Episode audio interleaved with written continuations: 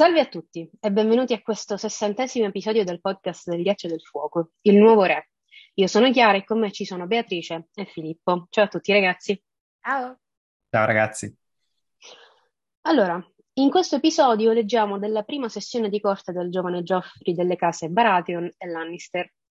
La sala del trono, come nota Sansa appena entrata, è vuota, spogliata dai fasti del regno di Robert e colorata del rosso dei Lannister. In pochi assistono e quei pochi sono fedelissimi al nuovo regime. Gli obiettivi del giorno sono molto semplici: denunciare i traditori, tra cui i lord e i figli delle grandi casate, deporre Ser Barristan dall'incarico di Lord Comandante della Guardia Reale e garantire a Janos Lint il feudo di Arrenal. Alla fine Sansa riesce a superare le sue paure e coraggiosamente si inginocchia davanti al re per chiedere misericordia per il padre Eddard Stark. Essa sarà garantita a patto che Lord Stark confessi il tradimento. Spoiler warning, parleremo di tutto e tutti. Game of Thrones, House of the Dragon, i cinque libri canonici, forse anche il, Winds, il, capitolo di The Winds of Winter, non si sa, ma è meglio mettere le mani avanti, il mondo del ghiaccio e del fuoco, Fair and Blood, eccetera, siete avvisati. Le traduzioni, ricordiamo, sono tutte nostre, tendiamo a non usare la versione di Altieri. Rieccoci qui, quindi, con Sansa Stark, yay. Um, poiché senza questo capitolo non avremmo potuto affrontare per bene l'ultimo di Ned, almeno nell'ottica in cui, con cui stiamo affrontando questa parte di rilettura tramite filoni narrativi, intrecci e rapporti tra personaggi. Ci troviamo più o meno nel dicembre del 298 d.C. e sono passati circa due mesi dall'ultima volta che abbiamo visto Sansa in capitale, anche se non mi convince questa mh, mm, cronologia, due mesi secondo me sono troppi. Comunque è tempo, il tempo che è passato era passato in prigionia e in incertezza, quindi tra preghiere e isolamento. Vediamo di dare un ordine più o meno a tutto quello di cui c'è da discutere in questo capitolo, perché sembra banale nel grande schema delle cose questo capitolo, leggero e facile, eppure nasconde decine di dettagli che ci raccontano ognuno a modo su una storia a sé.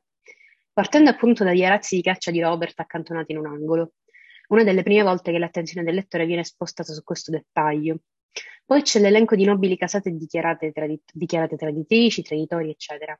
Lista piena di spunti di riflessione interessanti che discuteremo più avanti. C'è poi il licenziamento di Barristan e la nomina di Janos Lint all'ora di Arrenal, i vestiti di Geoffrey e in ultimo le richieste di Sansa. Tra questi i possibili punti di approfondimento e discuss- di discussione sono infiniti. C'è Sandor che in mezzo al caos raggiunge l'apice del sogno cavalleresco rifiutando il titolo, il titolo di cavaliere, non il titolo di guardia reale. C'è Serdontos che è l'unico a trattare Sansa come se fosse ancora una persona e poi il simbolismo di un certo mantello bianco gettato ai piedi del trono di spade. E non è finita. La cosa interessante in tutto questo è il ruolo della protagonista, che rimane per la maggior parte del tempo attenta osservatrice degli eventi, messa da parte nella sua stessa storia per dare al lettore uno sguardo sulla corte Lannister della capitale. Solo alla fine emergerà come figura centrale, letteralmente apparendo al centro della sala, in ginocchio davanti al simbolo della più alta istituzione del continente, a chiedere mercy per il padre, che lei chiaramente reputa innocente. Uh, quello che notiamo è che effettivamente in questo capitolo vanno, par- vanno, avanti due linee parallele che, andando contro qualsiasi assioma matematico, si intrecciano nell'esperienza di questa ragazzina lasciata sola nella corte dei leoni. Da un lato lo sviluppo di una trama politica che sarà poi al centro della guerra dei cinque re e del prossimo libro, e dall'altro lo sviluppo personale di Sansa che non può essere scisso dal precedente. È un capitolo di false speranze, dove si può dire si assiste a una falsa primavera, come quella avuta poco prima del regno di Robert, che poi ha portato alla ribellione e all'inverno. Le false speranze, appunto, sono quelle riposte nelle promesse di Geoffrey e Cersei, nella manipolazione della realtà da parte di tutto il concilio ristretto nei confronti di una bambina che non può fare altro che fidarsi. Speranze che andranno a infrangersi nel grande muro della delusione e della rabbia che è più vicino di quello che sembra. Si legge nel POV una strana, stranissima calma, un senso di tranquillità nervosa che a noi lettori forse disturba. La domanda è come fa questa a stare tranquilla sapendo, o forse no, tutto quello che sta succedendo all'esterno? Spoiler, tranquilla senza non lo è affatto, nonostante ignori cosa stia accadendo fuori dalle mura del castello. E quest'ultima frase, tra l'altro, facilmente smentibile, prendendo ad esempio frasi del capitolo stesso in cui la ragazzina consciamente sa che fuori c'è il caos, solo che sceglie attivamente al momento di ignorarlo, concentrandosi sul salvare suo padre e piacere al nuovo re, atti che, re- che richiedono da Sansa immenso coraggio e una grande forza. Siamo letteralmente all'ultimo step dell'arco narrativo di Sansa, cioè il gradino prima della perdita dell'innocenza, cioè un attimo prima che il velo dorato delle menzogne venga stracciato e la verità le si riveli in faccia senza preavviso. È uno step importante sia per il lettore che per Sansa stessa. Entrambi infatti devono attraversare quest'ultimo periodo di speranza e innocenza prima del plot twist di Ned, costruito ad arte grazie anche all'effetto sorpresa della prima volta. Senza queste speranze, la morte di Ned non avrebbe avuto così tanto effetto nella narrativa e nella vita della protagonista. Poi, certo, è ovvio che col seno di poi Eddard sarebbe morto comunque. Come sappiamo, i segni c'erano già dal suo primissimo POV, però col seno di poi non si scrive né si parla di nulla. Finalmente iniziamo. Allora, le pareti della sala del trono erano state spogliate e gli arazzi di caccia di Re Robert che Re Robert amava erano stati tolti e accatastati in un angolo in modo disordinato. Quindi abbiamo prima sessione di corsa del nuovo re, Sansa è stata scortata nella sala del trono e la prima cosa che nota sono le pareti spoglie degli arazzi e dei colori della corte di Robert Baratheon. È un po' come Robert Baratheon che ha tolto i teschi dei draghi Targaryen quando ha installato il nuovo regime Baratheon. Come abbiamo detto sopra, è una delle primissime volte che si nominano questi arazzi a tema caccia appartenuti al precedente re. Questi, già sappiamo, saranno una costante nella storia di Sansa, tant'è che si ripresenteranno solo nei suoi capitoli di Fist, Winds, tramite Dito Corto e Nestor Royce. Cersei, sempre in Fist, li menziona di sfuggita, ma finisce là. Ancora non si ha ben chiaro il fine di questi arazzi di Baratheon, a meno che, che meno qual è il piano di Littlefinger per essi. Evidentemente sarà qualcosa che ci verrà rivelato in futuro. Al momento sappiamo solo che sono importanti abbastanza, forse, da essere notati e messi da parte. Cioè, il mio sospetto personale è che dietro ci sia solo il caos e che Little Spinger stia, stia facendo tanto per nulla, non, però non si sa mai. Io non ho idea di cosa servono questi arazzi. Boh. Ne, ne abbiamo parlato già in altri video, eh. Comunque in questi arazzi ci sono i barati, una caccia, tutti ci sono i loro bei capelli neri. E i colori. Eh no, eh, non è da sottovalutare. Mm, va bene, però poi ne parliamo. Sì. Poi ne parliamo. Comunque, la velocità con cui questi arazzi, questi simboli, sono stati strappati dalle pareti e accantonati con incuria in un angolino dice tantissimo del nuovo regime, principalmente su Cersei, che per citare Domenico, ma questo è del mestiere, perché sembra proprio che non lo sia. Tolti immediatamente per far dimenticare di Robert, per non avere sotto gli occhi l'eredità di un re non gradito, su cui tuttavia si dovrebbe basare il nuovo regime. Eppure, eccoci qua. Cioè, l'eliminazione dei razzi è simbolo di, to- di una totale rottura col sistema e la generazione precedente. È una scissione alquanto irrispettosa con l'eredità di Baratheon, che in teoria dovrebbe dare legittimità a Geoffrey. Cioè, sono un ennesimo testamento strappato di fronte all'intera corte piena di nobili che non oppongono un'esistenza quando dovrebbero. La caduta degli Arazzi è, in definitiva, la fine dell'era di Robert Baratheon, il re dell'estate e della prosperità post-ribellione, cioè la fine di un regno all'apparenza pacifico e ricco. Possiamo considerarlo un po' come la fine di un sogno di primavera, tra virgolette, come si diceva all'inizio, la fine dell'età degli eroi di un passato idilliaco, segnata in questo capitolo anche dal, dal licenziamento di Ser Varys Anselmi. L'atto di liberazione di Cersei perché solo così più o meno si può chiamare, è deleterio e distruttivo. Cioè, eliminare qualsiasi traccia dell'eredità Baratheon indica una visione ristretta e una programmazione a breve termine tipica della regina madre e in generale dei Lannister in questa fase della guerra. Riflettendoci un attimo, sta eliminando qualsiasi traccia di legittimità del figlio, qualsiasi base di appoggio su cui potersi basare per difendere il titolo di Geoffrey, che appunto si basa sul suo essere Baratheon e non sul suo essere Lannister. Non solo questo, ma non è poi un atto così subdolo come pensa, cioè eliminando il nome Baratheon dalla corte mette ancora più in evidenza l'unica, casa prese- l'unica casata presente in capitale, cioè i Lannister. In ultimo, eliminando tutto il simbolismo Baratheon dalla fortezza, fa sì che questo venga spostato tutto sulle spalle di Renly, che non perde tempo a sfruttare l'occasione per presentarsi come un giovane Robert rinato. Ma è del mestiere questo? Evidentemente no. Ad ogni modo, Sansa viene scortata nella sala del trono da Ser Manon Moore, cavaliere della Guardia Reale legato alla valle con collegamenti, si scoprirà in seguito in Tyrion, con dito corto. Possiamo definirlo praticamente un morto che cammina, sia simbolicamente, perché più volte è descritto con le stesse parole che si usano per gli estranei non morti, sia fisicamente, perché sia lui che Sir Preston Greenfield saranno i primi a lasciarci le penne poco più avanti, sostituiti rispettivamente da Sir Balon Swan, presente nel capitolo, e Sir Loras Tyrell.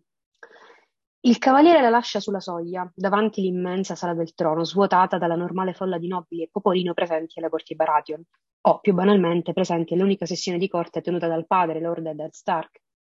Sansa è estremamente consapevole di vivere in un regime di libertà vigilata, tanto che ce lo racconta lei stessa, una guardia d'onore come li aveva chiamati Cersei, Cersei la regina, ma la ragazza sapeva che di onore non si trattava Poteva solamente girare per il castello, sempre scortata e di solito le sue tappe erano il tempio per pregare, i giardini per raccogliere i fiori con Myrcella e il parco degli dei, perché è una Stark e gli Stark mantengono ancora gli antichi dei del nord. Da ora in poi il parco degli dei sarà per lei un luogo sicuro e silenzioso, l'unico posto in cui poter stare da sola con se stessa e i suoi pensieri, lontani dai pericoli del castello e spiritualmente più vicina a quella casa che tanto le manca. È un luogo che prenderà sempre più significato nella sua vita, non solo perché le ricorderà Winterfell, ma anche perché sarà il luogo dove complotterà il suo ritorno a casa. Vista in questo modo, Sansa è letteralmente un uccellino in gabbia. Ma anche se volesse tentare una fuga ora, dove potrebbe andare? Era la prima seduta di corte del regno di Joffrey, quindi Sansa si guardò attorno nervosamente. Una fila di guardie di casa Lannister si trovava sotto le finestre occidentali, una fila di guardie dorate, di cappe dorate, sotto quelle, sotto quelle est. Di popolani e gente comune non vedeva traccia, ma solo la galleria. Sotto, ma sotto la galleria un gruppo di lord, grandi e piccoli, si aggirava inquieto. C'erano non più di venti lord, laddove un centinaio era abituato ad aspettare Re Robert. Ci sono questi 20 good men che spuntano ovunque e ci perseguitano da sempre. Comunque, l'assenza della grandiosità, del calore e dell'accoglienza rispetto alla corte di Robert è notevole. Il popolo viene completamente tagliato fuori e allontanato da qualunque politica reale. Tipico atteggiamento Lannister quello di non prestare completamente attenzione al popolo, alla folla e trattarli come persone di serie B da usare e gettare via. Si nota anche che tutti sono praticamente scappati, lasciando i Lannister da soli a corte. Da un lato agevolando la loro ascesa al potere indisturbati, dall'altro isolandoli completamente da tutto e tutti più avanti con la lettura dei traduttori si capirà come i Lannister a questo punto della storia siano circondati da nemici praticamente su tutti i lati, soli contro l'intero continente e a poco. E la corte di Geoffrey rispecchia tutto quello che si è appena detto, e non solo. È un regime del terrore e si nota leggendo di quei pochi sussurri che seguono alcune decisioni scellerate che il concilio ristretto annuncia pubblicamente. A parte i rappresentanti delle grandi casate che sono scappati o sono stati imprigionati, quindi Tyrell, Baratheon e Stark, il resto dei presenti sono lord e cavalieri minori, residenti a corte, esiliati o prigionieri di guerra come Sansa. Sansa si intrufolò tra loro, mormorando saluti mentre si faceva strada verso i primi, solo che nessuno ne sembrava riconoscerla, o se l'avevano riconosciuta si erano allontanati come se avesse la peste grigia. Il malaticcio Lord Gael si coprì il volto al suo avvicinarsi e finse un attacco di tosse, e quando il buffo Serdondus ubriaco iniziò a salutarla, Serbalo Swan gli sussurrò all'orecchio e lui si voltò. E tanti altri mancavano all'appello. Dove erano finiti tutti quanti? si chiese Sansa. Cercò invano volti amici. Nessuno di loro incontrò il suo sguardo. Era come se fosse diventato un fantasma, morta prima del suo tempo. Death before her time. Ah, beh, facciamo un passo indietro. In generale, quello che possiamo dire su questo capitolo finora è e Sansa 5 è sostanzialmente un capitolo centrato sul sovvertimento e sulla corruzione. Difatti, come diceva Chiara, si apre con i bellissimi arazzi Baratheon ammonticchiati senza troppe cerimonie in un angolo, primo segnale dell'imprudente discontinuità del nuovo regime Lannister rispetto al passato. Una visione deprimente tanto più appunto se pensiamo che questi saranno poi gli stessi arazzi che Dito Corto donerà al suo fedele Nestor Royce e finiranno quindi appesi alle porte della luna. Poi, sempre su questo tema, proseguiamo con l'ipocrisia di Cersei che dice di aver fornito a Sansa honor guards for my daughter to be, cioè guardie d'onore ehm, per quella che diventerà mia nuora, quando la stessa Sansa si rende perfettamente conto della corruzione del significato originario del termine. Lungi dal farla sentire onorata, infatti queste guardie sanciscono in realtà il suo nuovo status di ostaggio e di prigioniera. Non a caso lei stessa ha indossato oggi, dopo lunga indecisione, una semplice catena d'argento come collana. Sansa stessa contribuisce al sovvertimento degli elementi, infatti il vestito che indossa è quel bellissimo abito di seta bianco avorio eh, che ora è stato tinto di nero al punto da risultare quasi irriconoscibile. Il suo abito era quello di seta avorio che la regina le aveva dato, quello che Aria aveva rovinato, ma l'aveva fatto tingere di nero e non si riusciva a vedere in nessun modo la macchia. L'obiettivo di Sansa è puntare a smuovere Geoffrey per il presunto amore che lui dovrebbe avere per lei, insomma che Sansa crede che lui nutra per lei. Quindi sfodera eh, giustamente l'abito che le era stato regalato da Cersei in occasione del suo fidanzamento con Geoffrey. E il vestito però è stato molto opportunamente trasformato in un abito a lutto, eh, a causa del fatto che appunto Aria l'ha, l'ha rovinato con, con, l'arancia, però qua ovviamente c'è del simbolismo su questi colori del vestiario perché ehm, eh, diventa un abito a lutto nelle intenzioni di Sansa per un re che disprezzava, cioè Robert, il defunto, nelle intenzioni dell'autore invece che dissemina sempre foreshadowing qua e là è per un re che disprezzerà molto di più, cioè Geoffrey, l'attuale re. Vale anche la pena notare che Sansa non avrà mai più abiti neri dopo questo, eh, così come non le sarà mai possibile mostrare pubblicamente il suo dolore per la perdita della sua famiglia, così non si vestirà nemmeno mai, non potrà mai vestirsi con il colore del lutto. E questa impossibilità di mostrare il suo dolore potrebbe anche in futuro giocarle contro con la nobiltà del nord, dove tutto sommato l'idea che arriva in questo suo periodo di prigionia a King's Landing è che si sia alienata dalla sua famiglia e che sia passata dalla parte del nemico, che poi era diciamo, la trama originaria della pitch letter che Martin aveva in mente per Sansa, ma poi sappiamo che ovviamente non è così, però mh, diciamo è un, un'idea che effettivamente può passare all'esterno da chi non conosce ciò che avviene in capitale. Ma comunque, tornando al pervertimento intorno al quale ruota la struttura del capitolo, non è un caso che poi più avanti, eh, lo diremo dopo, Paiselle legga la lista dei cambiamenti ehm, diciamo dei lord promossi e bocciati, vestito come la versione corrotta di Babbo Natale che legge l'elenco dei bambini buoni e cattivi. Indossava una magnifica tunica di spesso velluto rosso con un collo del, d'ermellino e fibbie d'oro luccicanti, per cui proprio eh, Babbo Natale.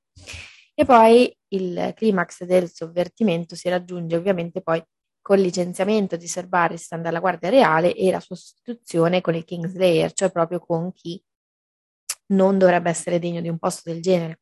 Jamie Lannister prenderà il tuo posto come Lord Comandante dei confratelli giurati delle Spade Bianche. Lo sterminatore di re, disse Sir Barristan con la voce indurita dallo sdegno, il falso cavaliere che ha profanato la sua lama con il sangue del re che aveva giurato di difendere. Oltre a questo tema del sovvertimento, diciamo, Sansa 5 è anche il capitolo che segna l'inizio dell'isolamento vero di Sansa nella capitale, anzi, più ristretto ancora, cioè entro i confini della Fortezza Rossa. È completamente sola, non ha più Jane né la Septa con cui parlare, nessuno con cui scambiare nemmeno qualche parola di cortesia. E come questi nobili che appunto la, la evitano come se avesse la peste. Nessuno di loro sembrava riconoscerla, o se lo facevano, la schivavano come se avesse il morbo grigio. Nemmeno uno di loro osava guardarla negli occhi, le sembrava di essere diventata un fantasma morto prima del tempo. Prima a corte tutti erano desiderosi di parlarle per farsi notare, adesso, che non è più la promessa sposa del principe della corona, ma è una prigioniera, è diventata sostanzialmente una paria, nessuno vuole più nemmeno rivolgere la parola per paura di vedersi in qualche modo associato a lei e alla sua casata caduta in rovina. D'altronde, la stessa cosa che fanno con lei, tirare il dito nella piaga, tutto sommato, senza mostrare un briciolo di empatia per chi è in disgrazia e sta soffrendo un trattamento ingiusto, la fanno anche con Barristan. Per cui Martin ce lo vuole probabilmente presentare come un tratto caratteristico di questa nobiltà che schiaccia chi è già caduto, perché morse tua, vita mia, anche il simbolismo della ruota che poi c'è stato nel Game of Thrones. Salvo poi frignare e scandalizzarsi quando lo stesso trattamento da parte della corona lo ricevono loro. Difatti poi la nomina di Janos Lint in questo capitolo a Lord di Arenal li fa incazzare non poco, perché si dice This time the muttering was louder and angrier, cioè eh, a quel punto il, il, il, mormorio era più forte e più arrabbiato, perché eh, ovviamente eh, quando il trattamento lo subiscono loro poi non va bene. Comunque qui ehm, in questo uh, Dead Before Our Time c'è ovviamente un enorme cartello luminoso lampeggiante di Martin che ci vuole segnalare un parallelismo tra Sansa e la zia Lianna e lo fa nel modo più chiaro possibile perché utilizza proprio le stesse identiche parole, che sono quelle di famosissime Aria 2 Game of Thrones, in cui di Lianna si dice che era beautiful and willful and dead before her time. Um, d'altronde, sia Sansa che Lianna sono state promesse a un ragazzo Baratheon, ma il fidanzamento è stato rotto a causa della natura problematica del promesso sposo. Um, per quanto riguarda Lianna, eh, perché Robert eh, non resterà mai fedele a un letto, come si dice in Eddard 10, l'avevamo visto nel, in quel capitolo, e mentre eh, per quanto riguarda Sansa, ehm, diciamo per la natura comunque crudele di Geoffrey, ad esempio Sansa 2 a Storm of Swords, eh, lei stessa dice ehm, Geoffrey potrebbe diciamo trattenersi per un po' di tempo, forse fino, fino ad un anno, ma prima o poi mostrerà i suoi artigli. Poi sia Sansa che Lianna hanno un collegamento con i tornei. Sansa quello del primo cavaliere e poi quello nella valle, Lianna ovviamente il famosissimo torneo eh, di Arden, durante i quali ad entrambe vengono offerte delle rose, a Sansa da Loras, a, a Lianna da Rhaegar, eh, rispettivamente rossa e blu. Entrambe poi vengono tenute prigioniere nel sud, Sansa in capitale, Lianna alla Torre della Gioia. E infine ovviamente entrambe appartengono profondamente al nord, Ehm, infatti di Lianna ci viene detto, se vi ricordate nel primissimo capitolo di Eddard, eh, era una Stark di Winterfell, questo è il suo posto, voleva venire a casa e riposare a fianco di Brandon e nostro padre. Mentre ehm, quello che ci è già stato detto di Sansa è, è, di fatto quello che ci viene detto della sua lupa di Lady, che è l'istinto Stark di Sansa. No? In Eddard 3 si dice di Lady, eh, she is of the north, bury her at Winterfell, cioè lei, è del nord e quindi seppellitela a Winterfell. E, e, poi Bran in, in Bran 7 Game of Thrones, sempre di Lady, dice eh, era andata a sud e solo le sue ossa sono ritornate. Stessa cosa ovviamente che è accaduta a Lianna, quindi è un parallelismo molto forte di cui avevamo anche già parlato in altri video. Eh, forse non si sottolinea mai abbastanza perché eh, di solito si parla sempre del parallelismo con aria mm, perché diciamo ha l'apparenza più semplice, ma in realtà appunto lo stesso Martin ce lo dice, guardate, vi metto esattamente le stesse parole, quindi esatto. dubbi non ce ne sono. Di solito quando sono esattamente le stesse parole sono tutti là che dicono oh mio Dio queste cose sono collegate. Esatto, Qua, quando, quando, c'è di mezzo, quando c'è di mezzo Sansa, no. Mm, forse no. Mm. Forse no. Va bene, ehm, detto questo, andiamo avanti col capitolo. Allora, incontriamo per la prima volta Sertontos, che è l'unico che nella folla la degna anche solo di un saluto.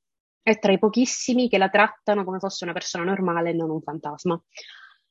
Certo è che viene immediatamente corretto. Inoltre, mh, mm, è proprio con lui che poi Sansa osserva Littlefinger, proprio dopo di lui, tra l'altro. Poi Sansa osserva l'entrata di Littlefinger Littlefinger e Dontos si, saluta, si salutano e chiacchierano del più e del meno prima che Lord Baelish si accomodi al tavolo con il resto del concilio.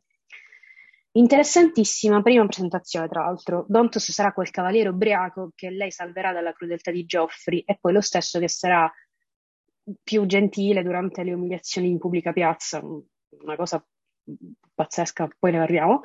Uh, definirlo il più gentile, guardate, non... vabbè, ed è proprio su questa fiducia reciproca Sansa che si insinua il piano di dito corto di usare Dontos come tramite tra lui e la ragazza durante le trattative per portarla segretamente via dalla città. Farfalle svolazzavano nervosamente nello stomaco di Sansa. Non dovrei avere paura, si disse a se stessa. Non ho nulla da temere, è andato tutto bene. Geoffrey mi ama e anche la regina mi ama, l'ha detto lei. Um, questa qua, questa frase, um, I shouldn't be afraid, I have nothing to be afraid of, uh, è collocata perfettamente perché pochi capitoli prima Aria ha fatto della frase Fear cuts deeper than sword il suo mantra personale. Qua vediamo la sorella Sansa dirsi quasi la stessa cosa in altri termini. Vediamo le sorelle Stark affrontare la paura in modo molto simile, ma completamente diverso, per esempio dai loro fratelli John, Rob e Bran. Se alle ragazze è stato insegnato, meglio non è mai stato insegnato diversamente che devono lottare contro la paura, non sentirla, respingerla e allontanarla. Al contrario, Ned ha insegnato ai ragazzi che la paura va abbracciata e non temuta, perché è l'unico momento in cui un uomo può essere davvero coraggioso. Ed è qua che viene a galla una delle tante differenze tra gli insegnamenti che Ned ha dato ai suoi figli rispetto a quelli dati alle sue figlie. Nonostante ciò, nonostante l'assenza di una chiara direzione paterna, Sansa soprattutto, anche respingendo la paura, dimostra un coraggio immenso nel presentarsi a corte da sola, accompagnata esclusivamente da una volontà di ferro e del desiderio di misericordia. Un'altra grandissima differenza tra i ragazzi e le ragazze Stark è il, reaz- il comportamento e la reazione di fronte alla morte per decapitazione. Se Ned ha insegnato ai ragazzi una cosa e li ha portati come testimoni alle sue esecuzioni, per le ragazze questa cosa non è mai avvenuta. Inoltre, la prima vera esecuzione a cui le sorelle assistono è quella del padre stesso, ma questa discussione la rimandiamo all'ultimo capitolo di Sansa, o anche un po' più avanti. Mentre Sansa cerca di tenere a bada l'ansia, io mi sono ritrovata tantissimo in questa, in questa cosa, tipo tenere a bada l'ansia prima di un esame, a corte viene annunciato l'arrivo del... Eh, è quello, è uguale. Quello, uguale, uguale. Poi si dice, che, cioè, si dice che molti non, non riescono a, immedesimarsi nei capitoli di Sansa. Ma... Come? Ge- eh. Siamo, tutti, siamo stati quasi tutti all'università. Siamo stati tutti tutti Sansa. Esatto, in un certo modo. Um, comunque, a corte viene annunciato l'arrivo del nuovo re, che è Geoffrey delle case Baratheon e Lannister, perché due sono meglio di una.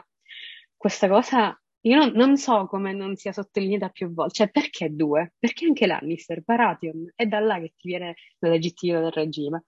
Questa è stupidità proprio Lannister 101.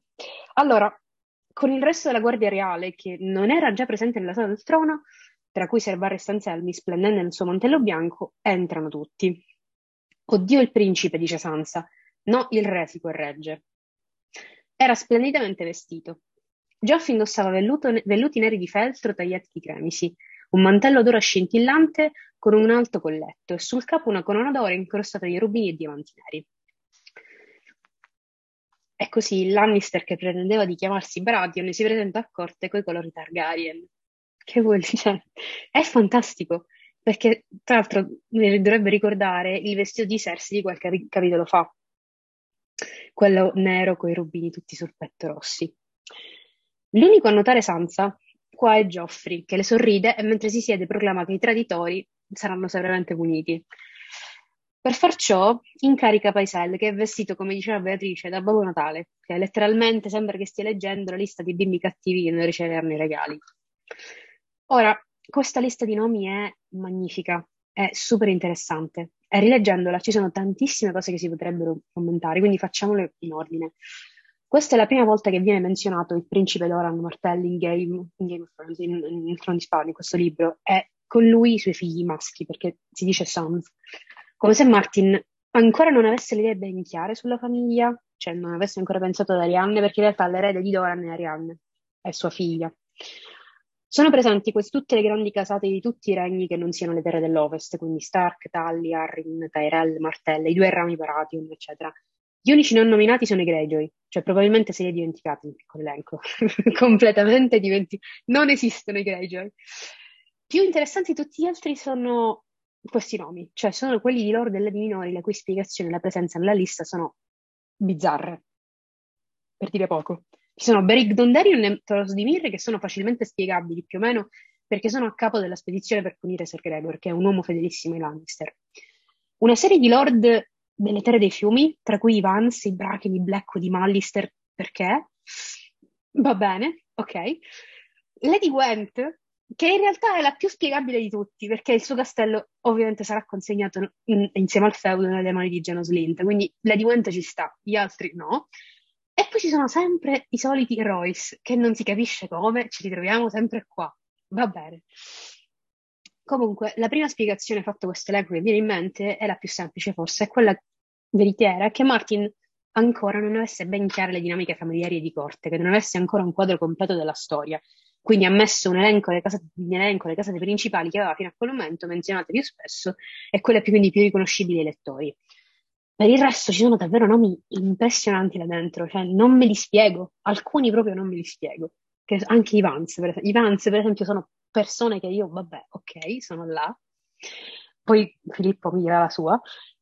Ancora una volta io mi stupisco del fatto che sti Royce siano accorte presenti di nome di fatto e non vengano più menzionati. Porca miseria! Ci sono i Roy, perché vi trovo i Royce come i funghi che spuntano a corte come se nulla fosse? Va bene, ok. Quelli più importanti per Sansa, forse, forse però, sono gli Stark. Quindi sono tutti i suoi fratelli, sua madre e sua sorella. Qua abbiamo una conferma che forse Aria è viva, che è la prima cosa che pensa, e che ora Aria è già al sicuro verso il nord, cioè verso casa, lontano dal pericolo della capitale. È sollevata quindi dal pensiero che almeno la sorella ce l'abbia fatta scappare, sia tornata in famiglia. Sono pensieri sospesi, attenzione, sono pensieri che rimangono incompleti. Ci sono le ellissi dopo. A sua sorella ci tiene tantissimo, non se n'è dimenticata. È solo che fa male sapere che probabilmente tutto il resto della sua famiglia ora è riunito e lei è solo in capitale. Gli altri provvedimenti del concilio ristretto sono proclamare Tywin Lannister primo cavaliere del re al posto del traditore Eddard Stark, eleggere Cersei a prima donna parte del concilio ristretto da secoli, soprattutto installarla come regina reggente e proclamare Janos Lint nuovo Lord di Arnell al posto dei Went. Sono decisioni che nel concilio eliminano qualsiasi tipo di presunta opposizione e solidificano forse la posizione Lannister, mentre per quanto riguarda Arrenal è un po' più complesso, perché probabilmente ci sta dietro forse lo zampino di dito corto, non ne sono sicura, insomma, ricordiamo che è stato lui a ingaggiare Slint per il tradimento a Ned con le cappe dorate, magari ci stava pensando e stava giocando col senno di, col senno di poi, cioè giocava sul lungo termine, perché poi dopo, dopo Slint, Arrenal mi sembra che passi direttamente a lui. Janos Slint, che è una faccia di rospo, ha, un, ha adottato uno stemma di una lancia dorata insanguinata su uno sfondo nero.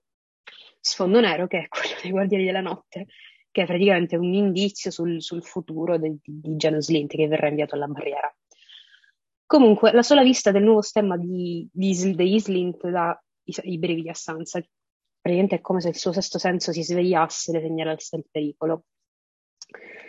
E ora arriviamo a Sir Barristan. Bene, Filippo, vai. Hai servito il reame a lungo e con lealtà, mio buon cavaliere, e ogni uomo e donna dei sette regni ti deve ringraziare per questo. Tuttavia, temo che ora il tuo incarico sia giunto al termine. È desiderio del re e del concilio che tu deponga il tuo pesante fardello. Il mio fardello? Temo di, di non... Il nuovo lord, fresco di nomina, Janos Slint, prese la parola. La sua voce pesante e grezza. Sua Grazia sta cercando di dirti che sei sollevato dal ruolo di Lord Comandante della Guardia Reale. Ecco, inizia così con queste parole il congedo dalla Guardia Reale di Baristan Selmy, uno tra gli episodi più epici, diciamo così, se si può usare questo termine, di Game of Thrones, che è reso anche piuttosto bene nella serie TV. In sé il fatto è riassumibile in poche parole. Geoffrey, Cersei e il resto del concilio ristretto decidono per il congedo di Barristan Selmy, giudicato inadatto a proteggere il re dalle possibili minacce. E decidono anche per la sua sostituzione con Jamie Lannister. Barristan controbatte, ricordando quelli che sono i voti della Guardia Reale e eh, ripercorrendo, diciamo così, le tappe del suo onorato servizio. Dopo una serie di umiliazioni, Barristan abbandona furibondo la sala del trono, non prima di aver minacciato in maniera neanche troppo velata sia Geoffrey che il suo entourage. Ma procediamo con ordine per non tralasciare alcun aspetto significativo del dialogo. Anzitutto esso gioca fin da subito sul contrasto fra il tono di Geoffrey del concilio ristretto da un lato e quello di Barristan dall'altro. I primi si rivolgono al secondo con ironia, disprezzo o pietismo, come ci si rivolgerebbe ad un povero vecchio mentre Baristan fa appello al linguaggio dell'onore, quello con cui si è espresso per tutta una vita, che è anche l'unico che conosce. Quindi non si parlano, non si capiscono, non si vogliono capire, almeno il concilio ristretto non vuole capire Baristan.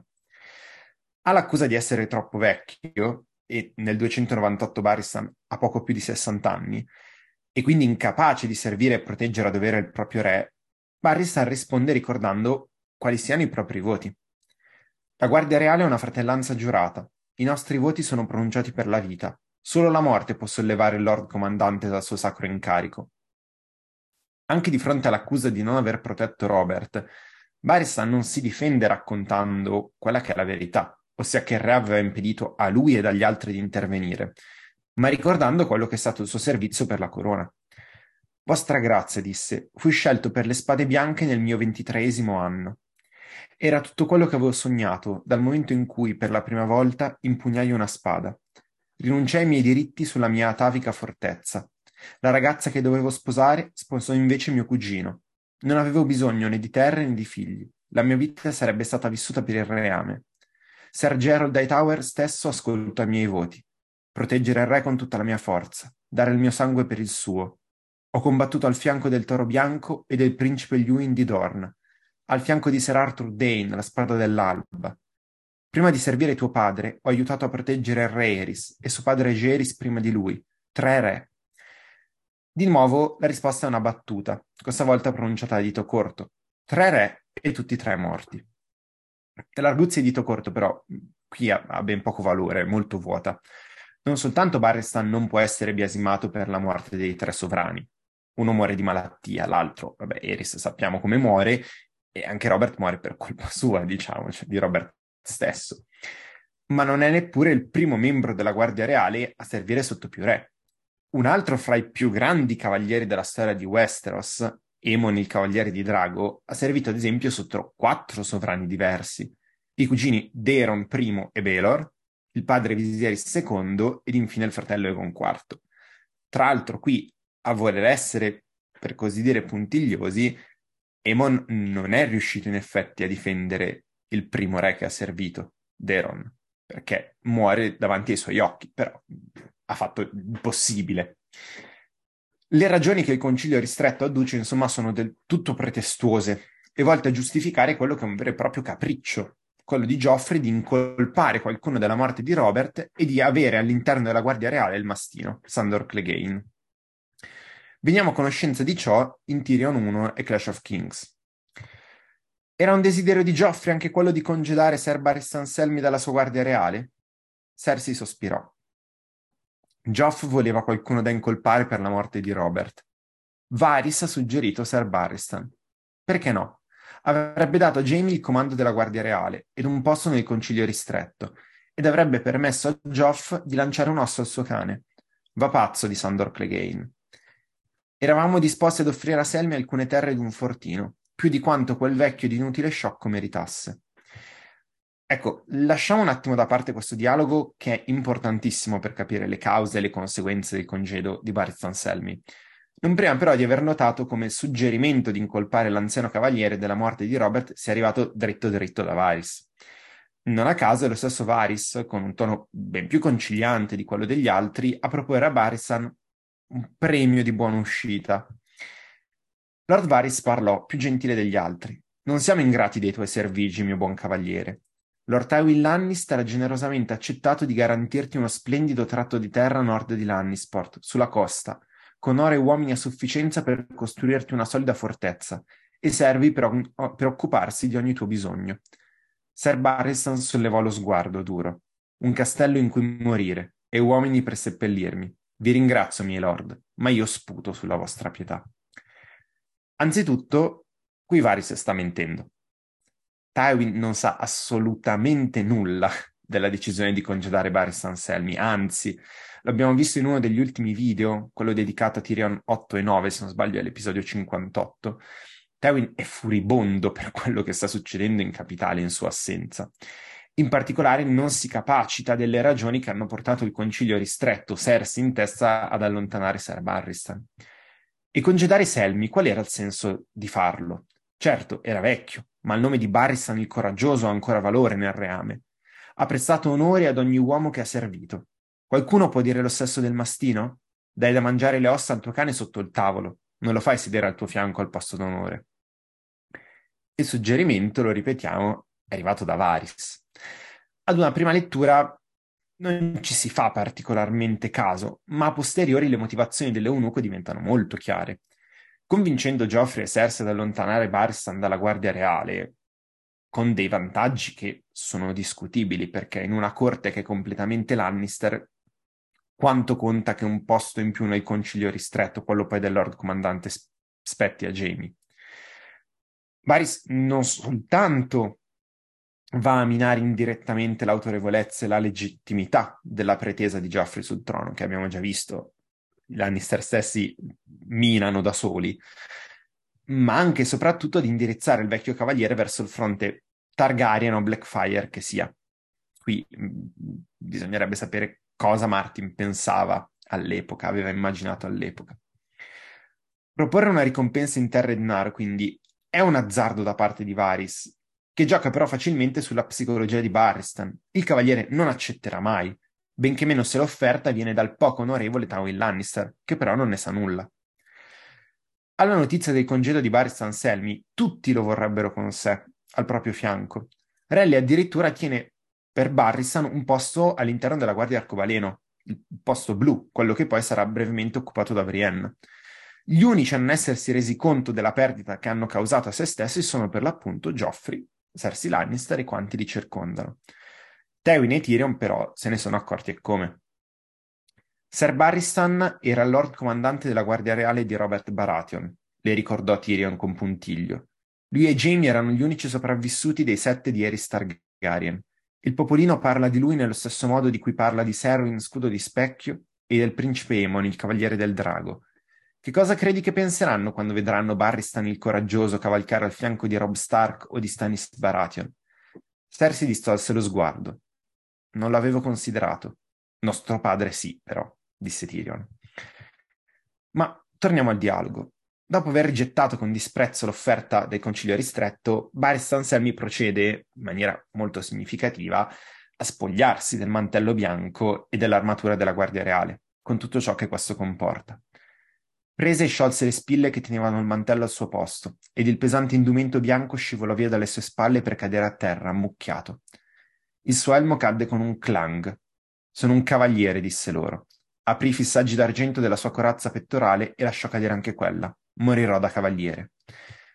Dell'importanza e del significato di questo gesto abbiamo avuto modo di parlare, ad esempio, durante le live di House of the Dragon sia quando Kristen Cole depone il mantello bianco per spogliarsi e andare a letto con Rhaenyra, sia quando Harold Westerling rifiuta gli ordini del Concilio Verde e si strappa il mantello dalle spalle. Ecco, quest'ultima scena in particolare è stata costruita per essere un chiaro parallelismo di quella di Barristan. Se vestire il bianco significa venire meno ai valori della cavalleria, allora il bianco va deposto e abbandonato, perché non sia disonorato e quindi metaforicamente macchiato. La reazione della sala del trono è, tuttavia, ancora una volta di scherno.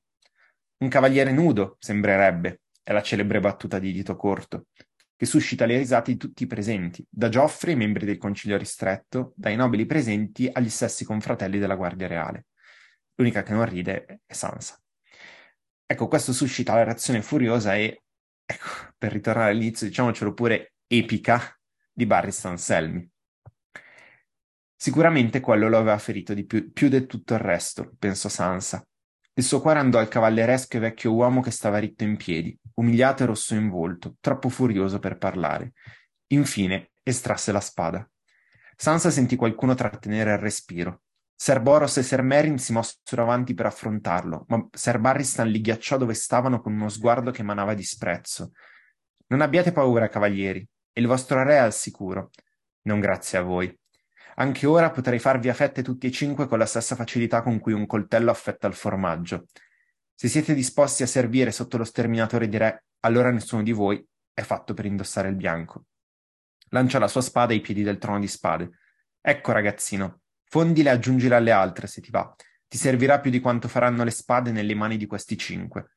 Forse Lord Stannis si siederà su di essa quando prenderà il tuo trono. Si incamminò verso l'uscita i suoi passi che risuonavano forti sul pavimento ed echeggiavano lungo le spoglie pareti di pietra. Lord e Lady si fecero da parte per lasciarlo passare. Ecco, se è un grave errore già di per sé quello di congedare Barry Stanselmi, un errore ancora più grave è quello di sottovalutarlo, di lasciarlo abbandonare la Fortezza Rossa. E qui, chiediamocelo, vedremo forse un parallelismo poi con Harold Westerling? Non lo sappiamo eh, ho letto un'intervista però dell'attore di Graham McTavish che dice per quanto penso io, per l'Harold Westerling che mi sono immaginato, ha preso, è uscito, sta pensando che cosa fare dopo una vita, diciamo, al servizio dei Targaryen e vedere che i Targaryen non sono quello che, che pensava. E in fondo non è troppo dissimile anche quello che Barristan farà. Geoffrey, infatti, ordina in maniera piagnucolosa e lamentevole di arrestare il vecchio cavaliere, che è colpevole di avergli mancato di rispetto e anche di aver fatto il nome dello zio. Poi ci, ci torniamo magari nella discussione. Eh, qui si dice Stannis deve venire, deve giurarmi fedeltà a lui, sua moglie, sua figlia, però poi viene dato per scontato che sia un traditore, subito. Um, Ecco, ma gli uomini di Janos Aslint che si è autoincaricato di questo compito di arrestare Barristan faranno un pessimo lavoro. Non soltanto Barristan ha il tempo di recarsi nella torre della Guardia Reale e completare la propria voce all'interno del libro bianco, e questo fa molto ridere, ma sfuggirà alle cappe dorate che cercheranno di sbarrargli la strada, armato soltanto del proprio pugnale. Tutto questo, peraltro, ci viene raccontato solo in A Dance with Dragons, quando Daenerys chiederà a Barristan una qualche storia sul valore cavalleresco con un lieto fine. Il contrasto tra Sansa e il resto dei nobili a corte si fa ancora più marcato se guardiamo alla reazione di Sansa nei confronti di Barristan e del trattamento indegno che gli viene riservato, già lo, lo diceva Filippo prima. Eh, tutti risero allora Geoffrey sul suo trono, alla battuta di dito corto, i lord che presenziavano in piedi, Janos Lint, la regina Cersei, Sandor Clegane e addirittura gli altri uomini della Guardia Reale, i cinque che erano stati suoi fratelli fino a un momento prima. Sicuramente questo deve essere stato ciò che gli ha fatto più male, pensò Sansa. Sentì compassione per quel vecchio valoroso mentre stava lì fermo, pieno di vergogna con il viso rosso, troppo arrabbiato per parlare. Sansa dimostra quindi sensibilità per la sofferenza altrui e anche di essere molto matura nella comprensione dei sentimenti. Non solo è l'unica a non prendere parte alla risata generale, ma sente anche una spiccata empatia per quell'uomo che sta venendo buttato via come uno straccio vecchio, dopo aver dedicato la sua intera vita all'onore e al servizio, riconoscendo correttamente che la risata da parte dei suoi ex confratelli deve essere stata per lui la cosa peggiore in assoluto.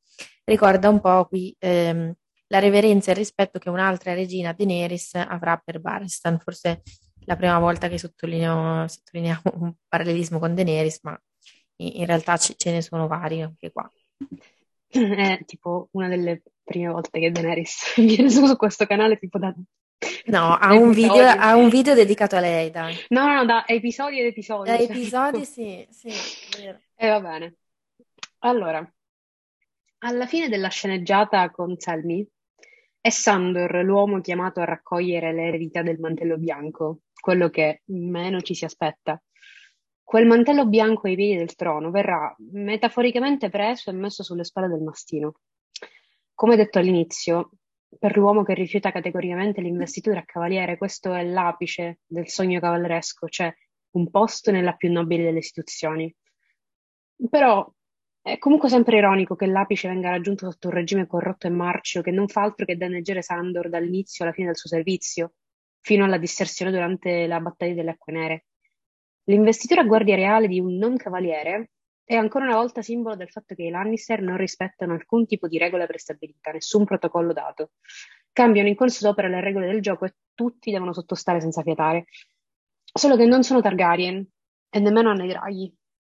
Tra l'altro, a primo impatto sembra che Sandor non fosse stato informato prima della decisione, cioè quindi abbia detto sì praticamente in diretta. Prima di accettare, infatti, si ferma e riflette.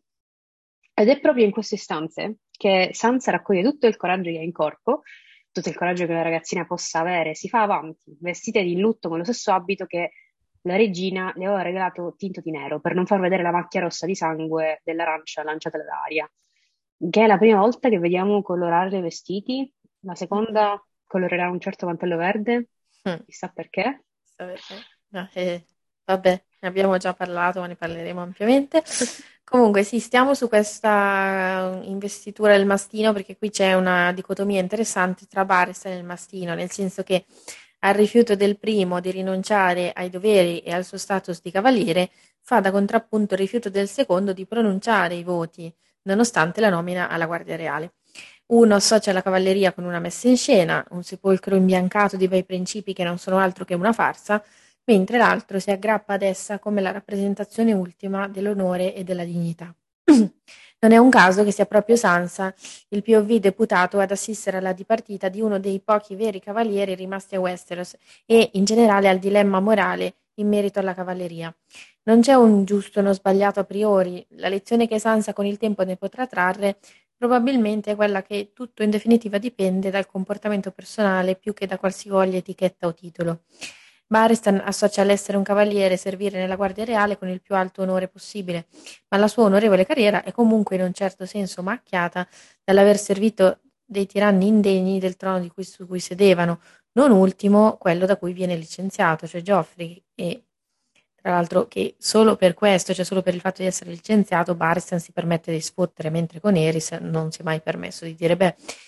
E ehm, sarà macchiato in futuro anche dai cambiamenti di casacca. Eh, cioè, nonostante il suo leale coraggio e il suo valore in battaglia, lo consegnano, lo hanno consegnato e lo consegnano alle canzoni e alle leggende per gli anni a venire. Dall'altro lato, Sandor, nonostante ritenga che la cavalleria sia soltanto una tradizione stantia e ipocrita, sceglie comunque di vivere la sua vita non senza un certo codice d'onore e dignità, soprattutto con l'andare avanti della trama e dell'evoluzione del personaggio, anche grazie all'influenza reciproca con Sansa. Ciò nonostante gode di una reputazione pessima che non farà altro che peggiorare con l'andare del tempo, in, ingiustamente, in un certo senso. In fin dei conti, però, ciò che definisce entrambi, cavallereschi o meno, sono le azioni, e il titolo formale di cavaliere ha ben poco a vedere con esse. Poi una nota sul simbolismo del mantello. Eh, Sansa che si inginocchia sul mantello bianco di Barristan, lasciato cadere per terra, è un foreshadowing del successivo utilizzo del mantello bianco, famosissimo, lasciato cadere da Sandor nella sua camera durante la battaglia delle acque nere. Siamo ovviamente in Sansa 7, Clash of Kings. Eh, se facciamo un parallelismo è abbastanza evidente. In questo capitolo abbiamo eh, si fermò sotto il trono, nel punto in cui il mantello bianco di Sir Barristan giaceva disordinatamente sul pavimento di fianco al suo elmo e al suo pettorale. Si inginocchiò sul mantello per non rovinare il suo abito. Sansa 7 Clash of Kings trovò il suo mantello sul pavimento appallottolato stretto, la lana bianca macchiata da fuoco e sangue. Scrollò il mantello lacerato e si raggomitolò sotto di esso sul pavimento tremante. Quindi entrambi i mantelli sono gettati via dai loro proprietari per il disgusto e la rabbia, perché simboleggiano la corruzione dell'istituzione della Guardia Reale. Questa corruzione e disonore saranno sentiti acutamente da Sansa poi in, in Clash, ma nonostante tutto la sua fiducia in questi mantelli, la comprensione e compassione nei confronti degli uomini che li hanno indossati, suggeriscono che avranno un'altra chance di fare del bene e trovare nuovamente onore nelle loro vite, così come alla fine la Guardia Reale potrà forse ritornare all'antica rispettabilità. Questa cosa dei mantelli a me ha mandato completamente no, cioè, È bellissimo. Che dire, follettine, follettine, cioè, vabbè. Va bene. Comunque... Noi cerchiamo di essere seri in questi passaggi, ma, ma quando sei? leggiamo si può... No. Va bene, io tipo ho cancellato censurandomi una riga in cui facevo la fangirl di questa cosa, cioè completamente. non avete idea di quanto ci censuriamo qualche volta. Sì. allora, arriva finalmente il momento, quindi ora si disse, devo farlo, che gli dei mi diano il coraggio. Un, fece un passo e poi un altro. Allora dei cavalieri si fecero da parte in silenzio per lasciarla passare e sentì il peso dei loro sguardi su di sé. Eh, devo essere forte come la lei di mia madre. Vostra grazia, chiamo con voce leggera e tremante. Oddio, come la lei di mia madre. Devo essere forte come la lei di mia madre. Qua, cioè, ubbidiente. Eh, I must be as strong as my lady mother. Ah, va bene. Allora, molto, no, figurati, figurati. Allora, molto in breve. Il cuore diretto della richiesta di Sansa è la misericordia, la famosa mercy, che non so se vi ricordate, abbiamo detto che è uno dei tratti principali del percorso narrativo di Sansa. Però ma anche di Aria. Ma anche di Aria. È una cosa secondaria questa, assolutamente. No. allora, allora, quindi chiede, giusti- chiede misericordia per suo padre, traditore agli occhi di tutti, e per questo da punire con la più grave delle punizioni. O forse no si è preparato il discorso, che è esattamente lo stesso percorso che tu fai all'esame, ti prepari poi il discorsetto per fare, da fare come argomento piacere, eccetera, eccetera. Si è sistemata per l'occasione, non poteva assolutamente andare male, e se, and- se ne, andava proprio, ne andava proprio dalla vita di suo padre e soprattutto anche della sua. Comunque in tutto questo Paisella è uno dei più ferventi oppositori dell'idea, forse perché personalmente toccato dall'evento, cioè nel senso che lui è il traditore per eccellenza, il traditore di prima categoria, venduto ai Lannister da anni, è colui che ha convinto Eris il Folle ad aprire le porte della capitale, ben sapendo di cosa era capace l'amico Tywin Lannister. Un altro su cui concentrarci al momento è Varys, con quella sua frase d'effetto molto simile a quella di Ned sulla verità e saggezza espresse principalmente dalla bocca dei bambini. È probabile che stesse giocando a un gioco tutto suo, come ha anche detto brevemente Filippo, ma la discussione su Vice la rimandiamo al prossimo POV di Eddard e all'ultimo, dove lo vedremo più protagonista. Um, Sansa sa cosa dire e come. Scivola un po' sui titoli di Geoffrey, ma per il resto è impeccabile. Non nega le colpe del padre, sarebbe da stupidi, anche se lei continua a non essere al 100% convinta. Le scuse che addice per giustificarne il comportamento sono credibili, per quanto possano essere contraddette facilmente. Ha infatti ragione nel pensare che il padre non fosse lucido a causa del dolore del latte di papavero. A Sansa viene concessa la richiesta e quindi Geoff dall'alto del suo trono accetta. I termini sono chiari. Ned Stark dovrà confessare, nel famoso confess, il tradimento e dichiarare davanti a tutti che Geoffrey Baratheon è il vero e unico re sul trono di spade. Sembra tutto molto semplice, sembra. Comunque Sansa dimostra anche di sapersi adattare il meglio possibile al suo nuovo status e di avere forza di carattere, che le viene tirata fuori a forza dalle circostanze complicatissime che deve affrontare.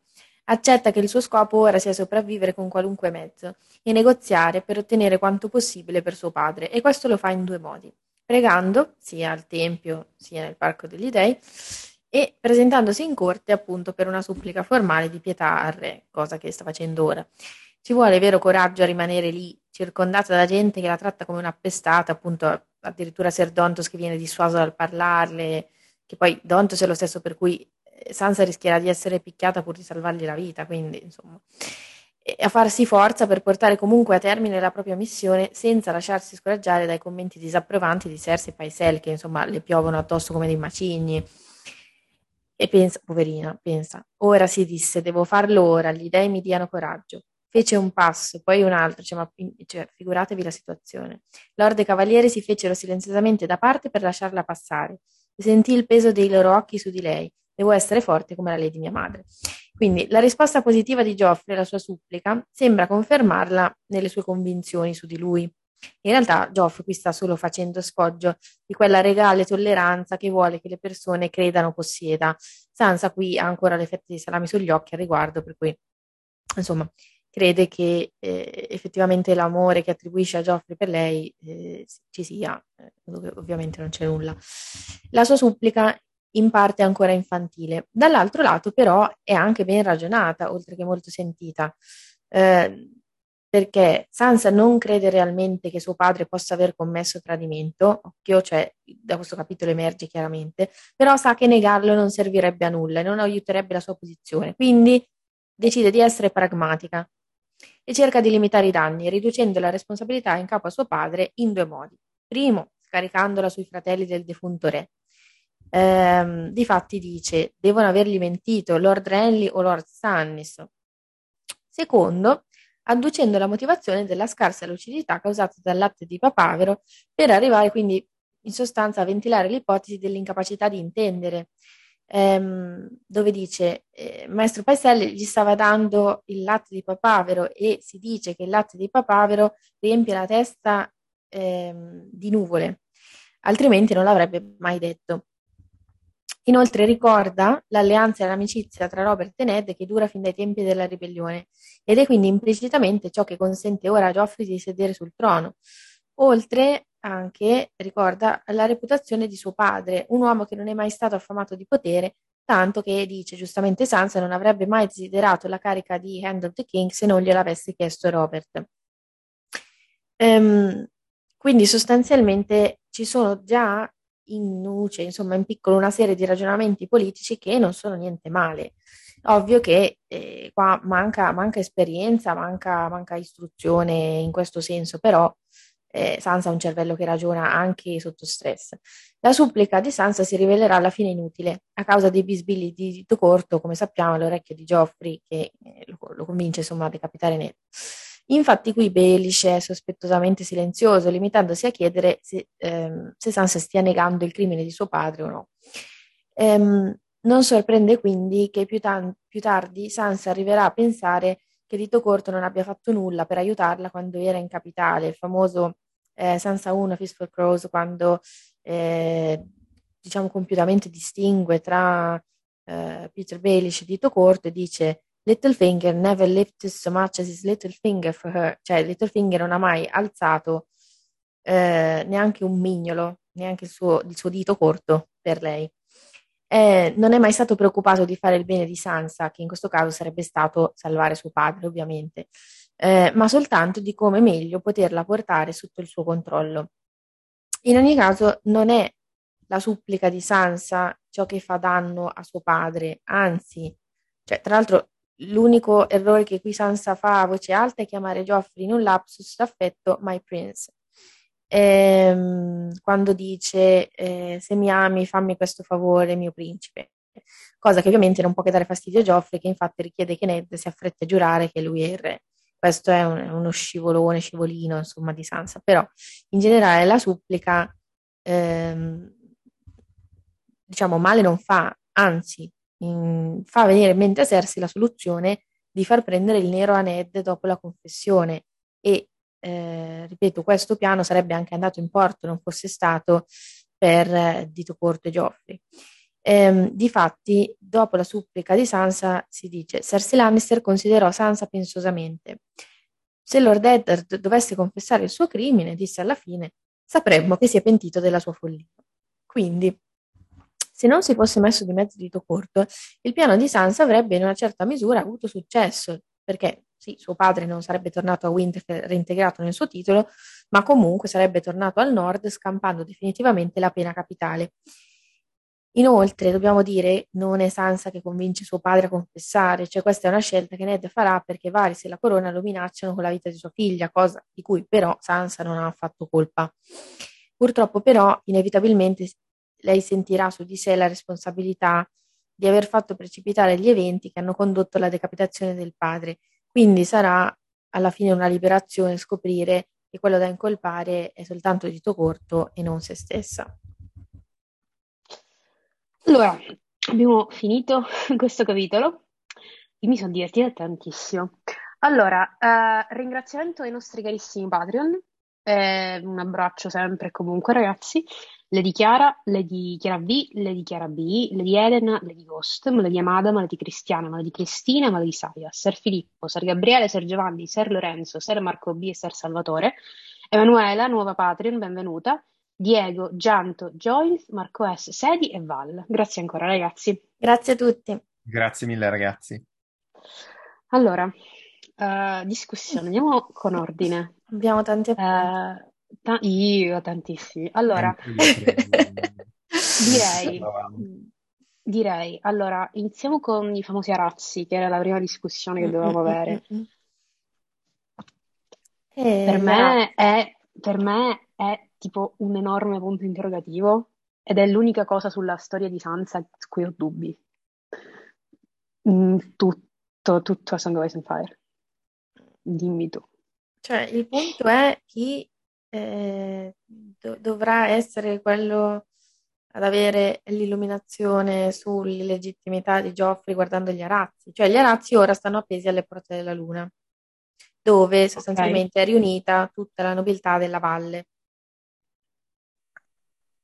Detto ciò, Allora, co- Oh. comunque, è un'ille- un'illegittimità di Geoffrey e Tommen che è risaputa. Cioè, eh, non sappiamo quanto è risaputa al di fuori della, diciamo, della capitale e de- delle grandi corti, tipo quella di Stannis.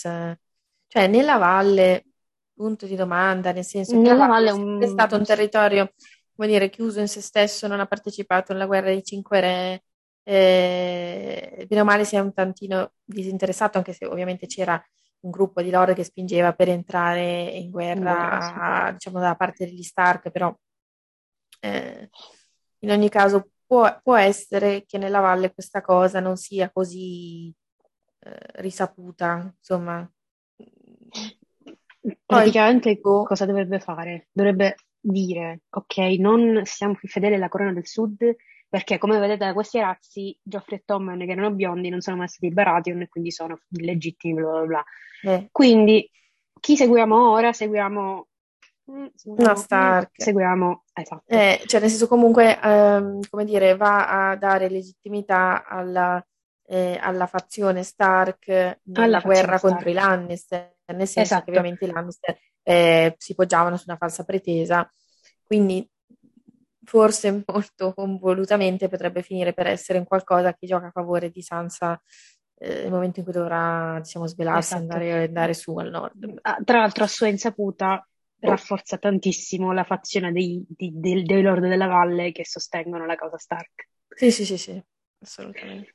Fanta- cioè, è Che è fantastico. la fazione avversaria di The Court, cioè sono i La fazione avversaria, esatto. Eh, vabbè. Sì. Va bene, Vabbè, ok. va bene. Allora, l'altro mio grande problema di questo capitolo sono i Lord della Terra dei Fiumi nominati nell'elenco dei... Perché? Filippo, Filippo, che cosa, che cosa è successo Allora, qua?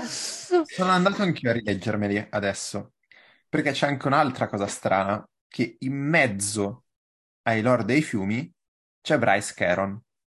È vero, vero, C'è vero. scritto proprio Vero, sì. Bryce Caron Sì, non si del sa che Parco. cosa- io non ho capito cosa c'entra.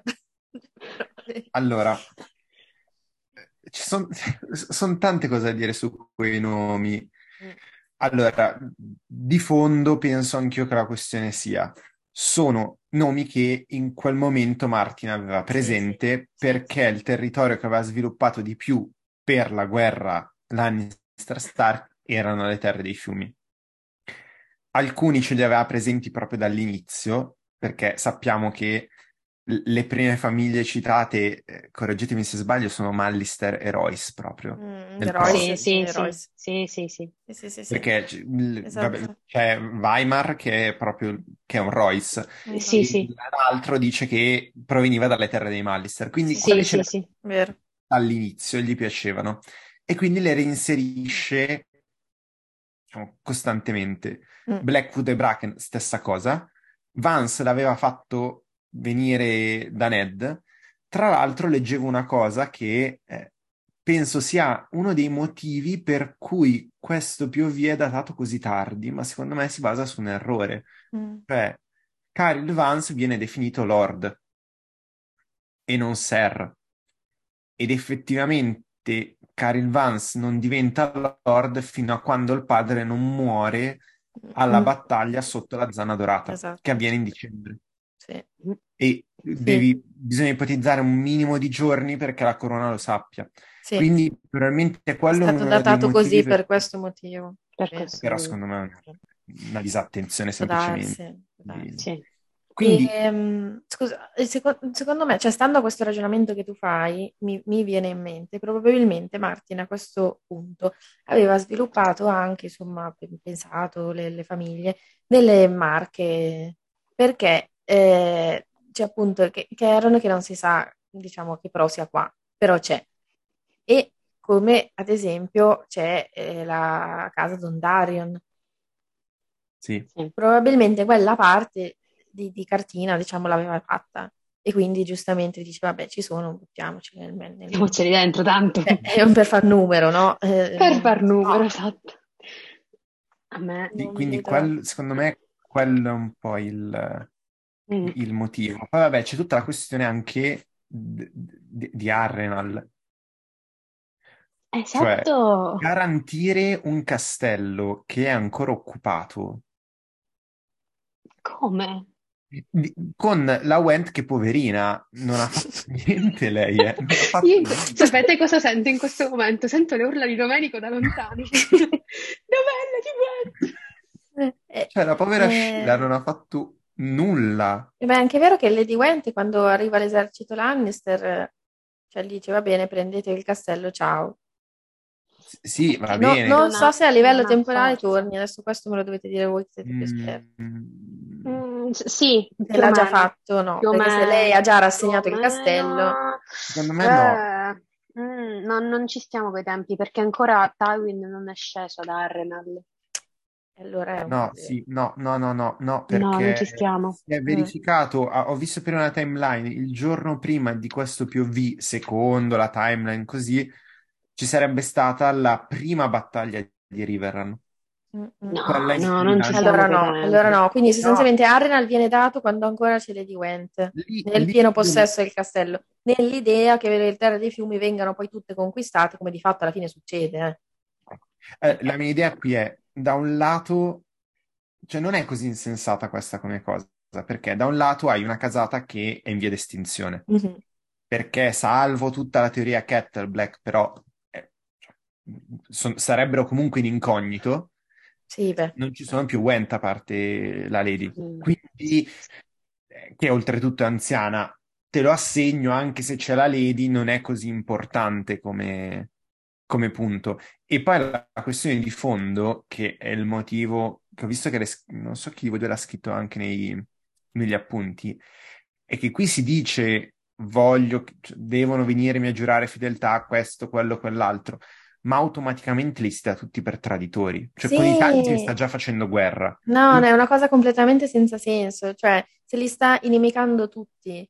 Sì, la- l'avete sì. detto di Stannis, ma ad esempio anche Dorn, ma perché devi tirare in ballo Dorn qua che se ne stavano buonini buonini non ti hanno fatto niente? Così te li stai facendo passare dall'altra parte. Tra l'altro, qua mi sono segnata, pure stupido errore da parte di Cersei. Eh, cioè lei dice, elenca, Doran Martell, principe di Dorn e tutti i suoi figli, quando l'erede di Dorn non sono i figli maschi, ma è Arianne, Sì. quindi, cioè pure ignorante. Vabbè. Sì, Eh, allora, vai, vai. Sì, poi altro errore di Cersei, sempre che l'ho segnato, poi già che stiamo su questo elenco, eh, lei menziona proprio Arya Stark. Fa un errore stupido perché così sta dicendo a tutto il mondo, cioè mettendo i- eh, insomma in prima pagina che l'ha persa. Ce l'aveva come ostaggio e l'ha persa, se no non le chiederebbe torna e giurami fedeltà. Ma questo Eh, è del eh, mestiere. eh, no. Vabbè. Mm. Eh, sì, no, C'è allora, dire che, vai, vai. ultimissima cosa, che tanto, e questa è la cosa assurda, viene fatta la lista di chi si deve presentare, ma non c'è nessuno ad ascoltare che vada a mandare il messaggio. No, Cioè. Sansa lo pensa e dice: Partiranno un sacco di corvi, servirà uno stormo intero di corvi per mandare questi messaggi. Ma in effetti, cioè, poniamo, allora è ovvio che eh, gli Arryn si isolano mm, e va bene. Il Nord scende in guerra, i Talli pure scendono in guerra, i Tyrell pure sono in guerra, beh, i Greyjoy dimenticati da Dio. I Martell stanno fingendo di essere in buoni rapporti fino a questo punto. Quindi qualcuno, ovviamente non può arrivare Doran, però qualcuno sarebbe arrivato. In realtà qui è proprio un dire, questa è la lista dei nostri nemici. Sentite com'è lunga. Sì, ma infatti non se ne dà seguito, nel senso che Dorn poi continua con questa sua politica, diciamo, di finta eh, non belligeranza, insomma, buoni rapporti con la corona, tant'è che poi dopo arriverà ad avere eh, un posto al concilio ristretto, che è quando viene mandato Oberyn Oh. invece dei Doran. Però, No, ma diciamo, lo a questa sapete? cosa si fa seguito, cioè le viene mandato un corvo a, a Sunspear a cui loro rispondono, in qualche modo giurano fedeltà, non ne sappiamo nulla. No, no, no. Allora, a me Oppure non rispondono, però non succede fa niente, quindi sono minacce finte. il visualizzato Non si sa, risposta. rispettato e non risposto. No? Um, ah no, a me fa tanto, tanto, tanto ridere questa cosa perché loro la portano come oh mio Dio, dovete giurarci fedeltà perché noi siamo i più potenti, i più forti, più figli di tutti. Stanno letteralmente dicendo al mondo che sono soli, senza un alleato, senza nessuno, inimicandosi anche gli amici perché Dorn, ok, va bene. Um, cioè, io il resto li capisco, Dorn no. Um, tra l'altro, ok, va bene, dichiari che tutte le casate sono tue nemiche. Le grandi casate, ok, ma me lo dici quindi che è implicito che, dato che il lord della grande casata si inginocchia, allora tutti seguono. Il Certo. problema è che non è detto. Chi l'ha detto questa cosa? Chi l'ha detta? È implicita? Ok, perché? In realtà, appunto, alcune casate minori vengono menzionate, tipo i Caron, i Vance, così, così, perché, perché c'erano, li conosciamo, buttiamoceli dentro. Mentre in altri casi abbiamo solo la grande casata, appunto col pensiero che poi tutti la seguono. È molto, in un è altro molto piano, così. è cioè, in un molto- altro piano che è grande, immenso, è qualcosa com- eno- enorme, come fai a dire i Tyrell si inginocchiano e quindi tutti seguono? No, Sì, Cioè, se- È anche, ed è anche Che vero che qua noi non leggiamo tutti i nomi che sono nel, nel decreto, eh. quello è vero. Perché eh, Sansa non è che li elenca tutti, dice poi vanno avanti, vanno avanti, vanno avanti, alla fine gli Stark. Per cui qua c'è un, un'ellissi sostanzialmente in cui ci sono dei nomi eh, che noi non Non sentiamo, detti. ma che ci sono, per cui eh, la cosa che dovremmo presumere è che abbiano cacciato dentro tutte le casate minori, eh, come ad esempio ne abbiamo sentite qualcuna, ma che ci siano anche le altre, perché sennò è un discorso che non sta in piedi. Sì, poi devo dire, lì è strano, Mm. ma è forse anche perché non, son- non erano ben chiare le dinamiche, tutto. Sì, sì, Il, essere fatto che pure. ci sia anche lì a corte, ad esempio, Balon Swan, Perché? che è delle terre della tempesta, Sì. e la sua famiglia segue Relly. E lui è lì però tranquillo e beato. Poi non si sa cosa ci fa a corte. Cioè, lì a corte adesso effettivamente dovrebbero esserci soltanto uomini Lannister, bene o male, bene o male. Anche perché, eh, solita cosa molto comica, oh, guardie Baratheon manco a pagarle, non ce n'è un... Cioè, Robert non aveva una guardia Baratheon. Boh. Che poi è sempre, eh, nel senso, è sempre la questione che dicevi tu, Chiara, all'inizio, giustissima, del Cersei non si accorge facendolo, ma è un modo tutto per, come dire, depotenziare la legittimità di, di Joffrey. Però è veramente comico pensare che Robert non aveva una guardia che fosse una, e dici se aveva uomini della tempesta intorno, tutti tecnicamente se ne sono andati, però boh è rimasto di Balon Swan. Ok. Mentre tutti gli altri effettivamente sono anche gente delle terre della corona. Rosby, Ser Dontos. Sì, Boh. sì, sì, sì, sì, Giles, sì, sì, sì. Non lo so, è, è- boh, va bene, molto strana come cosa. Eh, sì, si risolve dicendo, come dice, vabbè, c'è un altro elenco di nomi che noi non sentiamo e non leggiamo, che viene detto dopo, eccetera, eccetera, eccetera. Eh, viene detto, Eh, diciamo, prima degli Stark. Ecco. sì, sì, non è un elenco fatto in un ordine normale questo, No. perché... No. No. Eh, no, vabbè. Vabbè, i primi che vengono in mente si scrivono qua, cioè partono dal Vabbè, ma ci sta, è, è molto alla Cersei, cioè i primi che mi vengono in mente li scrivo, dai, non è, non è così eh, out No, vero, character, no? Non possiamo, non possiamo Eh. richiedere tanto da Cersei, hai Eh, ragione. eh, ecco. Hai ragione. Vabbè.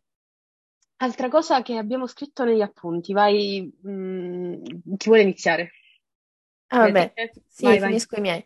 Ehm, ah, il sesto senso di Sansa, cioè, ehm, qua quando appare il sigillo Slint, eh, insomma, su questo mm, scudone che portano i ragazzini, no? Eh, si dice la vista dello, de- dello stesso, ehm, diciamo, fece venire la pelle d'oca su e giù, al bra- eh, su, eh, e giù per le braccia di Sansa. È lo stesso sesto senso che ha nel suo primo capitolo riguardo a Eileen Payne. Infatti saranno i due esecutori del padre, quindi ovviamente sono qua per, un- per una ragione. E, e poi direi che dobbiamo parlare di Barristan. Forse? pa- paro- forse sì, parole di Barristan a Joffrey tra l'altro sono profetiche, perché gli dice le spade non gli serviranno a niente, quelle dell'attuale Guardia Reale, vero? Infatti morirà per il veleno. No, niente. Mm, Barristan. Ah, vabbè che Filippo ha detto più o meno tutto. Sì, ha detto tutto, la legittimi- del fatto che lui dava leggi- ancora più legittimità a Joffrey perché la Certo. derivava dai Targaryen e dai Baratheon. Mm, mm, mm, beh, cose da- Sì, sì. E poi che, che secondo noi Barristan farà il secondo cambio casacca, già lo sapete da... Lo sapete, sì, sì. Amo, eh, beh. No, e poi altro? nient'altro. No, cioè il fatto che sia stato Varys è un chiaro segno del fatto che voleva portarselo dalla sua parte da Daenerys e Ovviamente. Blackfire, Daenerys o Aegon.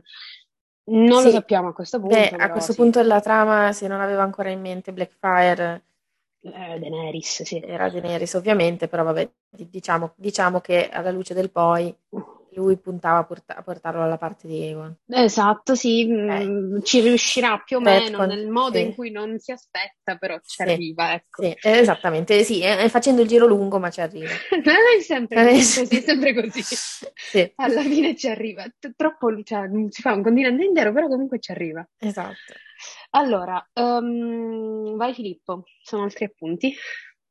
No, io semplicemente anche questa cosa, ma l'abbiamo già, l'abbiamo già detta, quella che accennavo di questo Stannis eh, già, considerato traditore, che però cioè, Ma anche Renly a questo punto è considerato traditore, non ha fatto niente Renly in questo momento. è, è- è tutta, è tutta scena. Il problema è che, vista così, magari alla prima lettura dà molto l'impressione di, ehm, dei Lannister che sono riusciti a prendere il potere e sta andando tutto bene in qualche modo, ma no, stanno combinando, cioè, in realtà stanno combinando. Quando poi ci, ci ripensi, dici, cioè, oh, non ne fanno una giusta, una giusta non la fanno in queste cose. Alla fine ti arrivi a chiedere per com- come, come, Co- come ci Come? stanno loro, là, come, perché Sì. non ha senso. tu- tu- tutto il discorso che fa poi Tywin, cioè, su questa parte non ci siamo concentrati tanto, ma non è granché importante.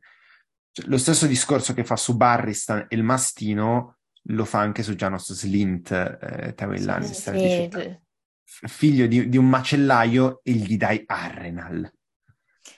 Non sei normale. No, ma in La- quel la momento voleva reazione. strangolare Cersei, tipo, che cosa, cosa hai fatto? Cosa? anche lì, ecco, anche lì io penso che sia il, diciamo, il ragionamento di Cersei alla sì, ci sono gli Went, ma chi se ne frega? Cioè, eh, tanto la situazione si... è un po' come per Barristan nel castello all'Annisport. Ehm, dobbiamo cercare di... Varys avrà detto, dobbiamo cercare di... ovviamente bleffando, giocando d'azzardo, dobbiamo cercare di convincerlo. Come possiamo convincerlo? Magari gli diamo delle terre così. E a Cersei sembra una buona idea dargli delle terre a nord di Lannisport, il che vuol dire praticamente sotto Castelgranito Mhm. dall'altra parte facciamo di Castelgranito, ma cioè, sotto Tywin Lannister. E secondo te, secondo lei, uno sì, papà dirà di sì, due eh, a Barris andrà bene, anzi più di quanto si meriti.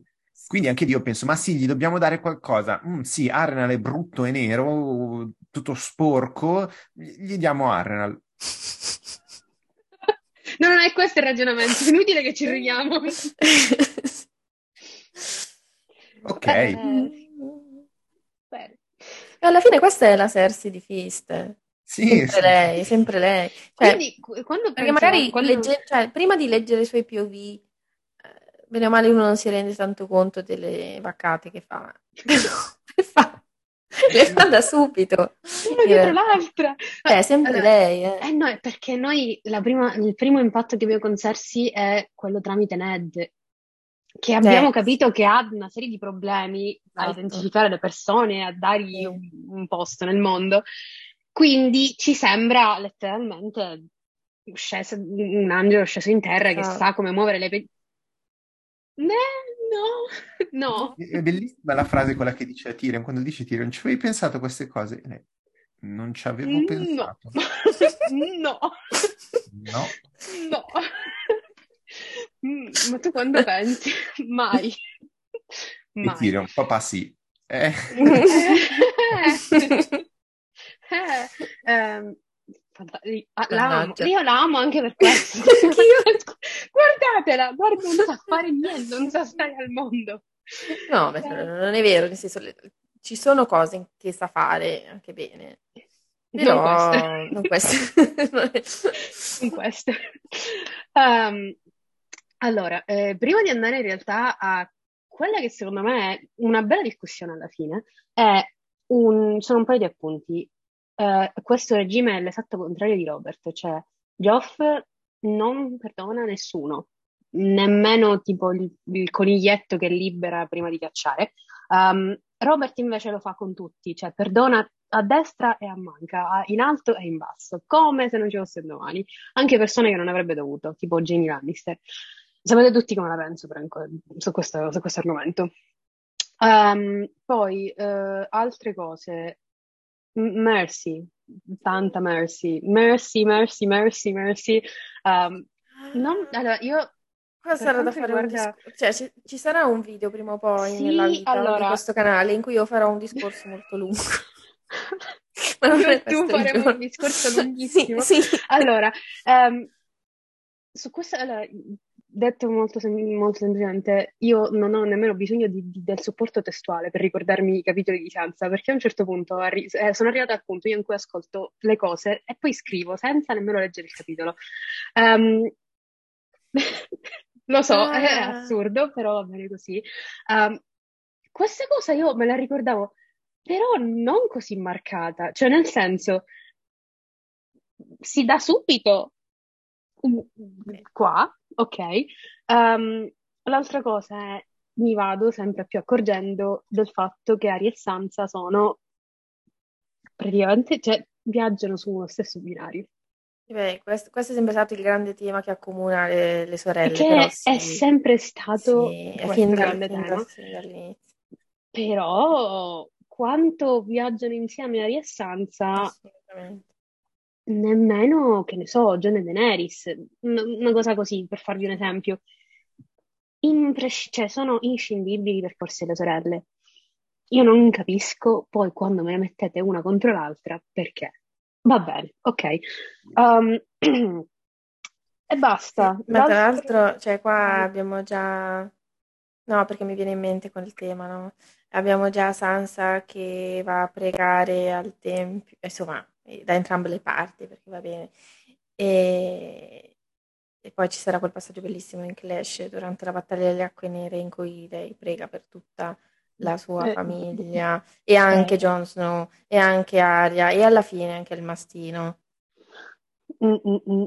E alla fine tutti, alla fine Tyrion. eh, esatto, quindi sì, ti- ti- e, e alla fine anche Tyrion e E alla fine anche Tyrion ovviamente non prega né Ah, per Joffrey né per nessun altro, solo tipo la sua cerchia ristretta di persone.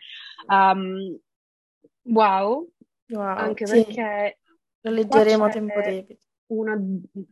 Quello che mi fa impazzire altra cosa è il, il fatto che i- tutti i ragazzi di Stark siano stati effettivamente educati alle due religioni. È Mm, l'unica che sta in mezzo tra le due Sansa, cioè mm, l'unica che effettivamente ha ritenuto sia gli insegnamenti della madre che quelli del padre. sì. Quelli del padre saranno un po' più utili nel grande insieme delle cose, però questa cosa, anche perché ora ti richiama anche la forza della madre. Sì. Ah, Ecco, questo be- bello, bello perché sempre sottolineiamo come appunto Sansa sia figlia di Ned, però in realtà no, appunto lei tiene insieme entrambi tiene e insieme anche genitori. eh, tutto, mh, diciamo, la grande forza di Sansa che è appunto la, la cortesia come armatura, eccetera, questo è, è imparato dalla madre, Sì, è Catelyn questo. quindi assolutamente, diciamo, equilibrata. Mm, sì, molto molto equilibrata la ragazza. Ehm, allora, quella cosa che mi ha fatto venire in mente tu in realtà, ehm, quan- lei dice, tu, tu hai detto, Sansa è estremamente convinta che il padre non abbia tradito. In realtà Ned ha tradito tutti e Sì, tutto. però lei non credo Quindi, che cap- con- comprenda il no, significato di- del, no, del, diciamo, giuridico del, del- no, no, no, del reato no, di no, no. tradimento. ecco. Io in realtà volevo arrivare a questo punto. Ha un'immagine di Ned. Quell'immagine di Ned però non corrisponde alla realtà. A un certo punto questa immagine verrà spezzata, non solo perché si rivelerà la verità su John, ma anche perché forse saprà che il padre ha fatto questo nei confronti di, di Geoffrey, eccetera, eccetera, quando avrà consapevolezza del fatto che Geoffrey è un figlio di incesto e quindi il padre era vero che aveva tradito, era vero che aveva, non aveva rispettato i patti, lasciando che l'eredità passasse da Robert a, a Geoffrey. Questa immagine di Ned, tra virgolette, sacra che hanno i figli è, e che verrà spezzata ad un certo punto, wow, grande, grande tema da affrontare perché come vedranno poi il padre, cioè a questo punto Sansa lo vede innocente, ovvio, sì. um, ma come una grandissima figura istituzionale che non può cadere, cui affidarsi, che è l'uomo d'onore, che è praticamente un eroe di guerra, eccetera. Quando cambierà, come cambierà l'immagine di Ned nell'immaginario della figlia? Beh, però, cioè, nel senso, non è altro che il normale passaggio da Ehm, diciamo dall'infanzia, eh, Dall'infanzia all'età adulta, perché all'età comunque adulta. è normale che durante l'infanzia la figura del genitore sia comunque quella, eh, ma non so come dire se in un certo senso idealizzata, ma comunque eh, infallibile, che ti, che ti protegge da tutti i mali, eccetera. Poi dopo, eh, diciamo, diventando adulti si vede come il genitore è un, un umano fallibile come come, come, tutti, con i suoi difetti, eccetera. Quindi, vabbè, eh, fa parte del percorso di crescita di, di queste mm-hmm. ragazzine Stark, per tutto sommato ci sta. E come verrà fuori? Verrà fuori dove tutti i nodi verranno al pettine, cioè a Winterfell. Winterfell.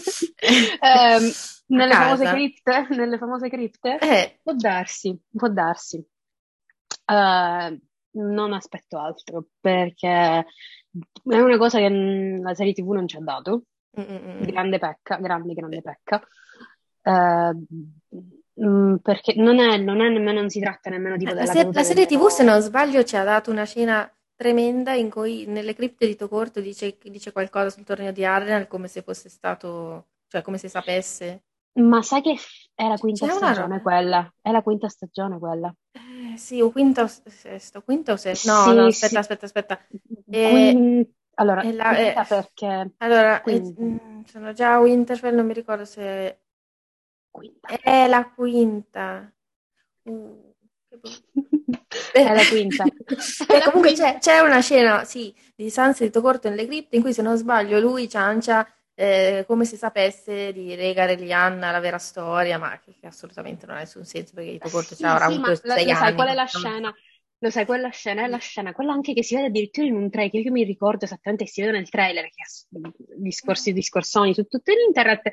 Praticamente Vito Corto dice le sue solite cazzate, e a un certo punto è Sansa che, così, giusto per, giusto per tipo, prende una, una piuma di uccello. Ah, una piuma, c'era la piuma. E la sì, rimette sì. nella mano della, sì. nella statua della zia, ma perché?